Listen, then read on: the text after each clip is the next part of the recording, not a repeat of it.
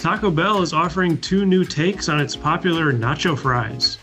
Aurify Brands is spinning off Le Pain Quotidien and The Little Beet under a new operating platform.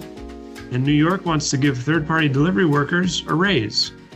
Welcome to RB Daily, a quick look at the industry's top stories from the editors of Restaurant Business. I'm Joe Guszkowski, Senior Editor at RB. And I'm RB Associate Editor Reyna Estrada. Taco Bell loaded up its popular nacho fries for an extended stay on the menu. The two new iterations are grilled cheese nacho fries, a takeoff on the chain's grilled cheese burrito, and seven layer nacho fries, topped with nacho cheese sauce, black beans, tomatoes, and four other ingredients, including Taco Bell's revamped guacamole. Along with these LTOs, the chain is celebrating the comeback of its saucy enchilada, voted by fans for a return appearance after 10 years. Aurify Brands is spinning off Le Pain Quotidien and The Little Beet under a new operating platform called Convive Brands, with John Weber as CEO. It was time for LPQ and Little Beet to leave the nest and prepare for growth, the company said, but it's not really leaving the family.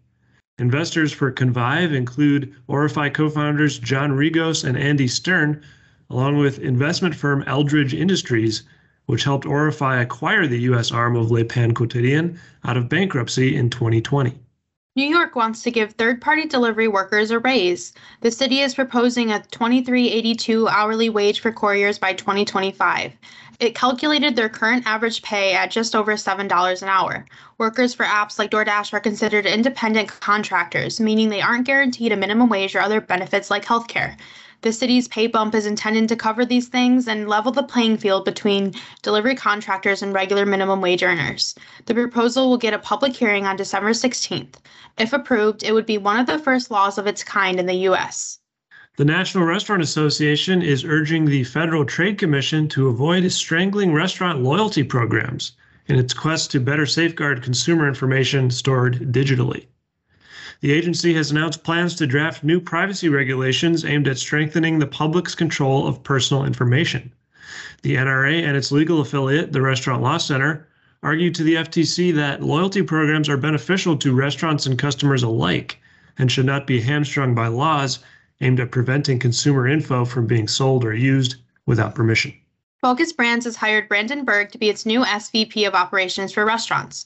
Berg comes to the owner of Auntie Anne, Cinnabon, and other concepts from Church's Chicken, where he was the SVP of U.S. Franchise Services and Global Operations. He will fill the role left by Shelly Harris, who was promoted to be president of Focus Brands in August. Former Church's Texas Chicken exec Claudia Lezcano has been named CEO of Fuku, the chicken sandwich chain founded by chef David Chang. Lezcano replaces Alex Munoz Suarez at the helm the fast casual Fuku has 14 units across the US and is part of the portfolio of RSE Ventures. And that should do it for today's episode of RB Daily. Subscribe to our podcast on Apple Podcasts or Spotify and get it every weekday. I'm Reyna Estrada. And I'm Joe Guszkowski. Have a great day.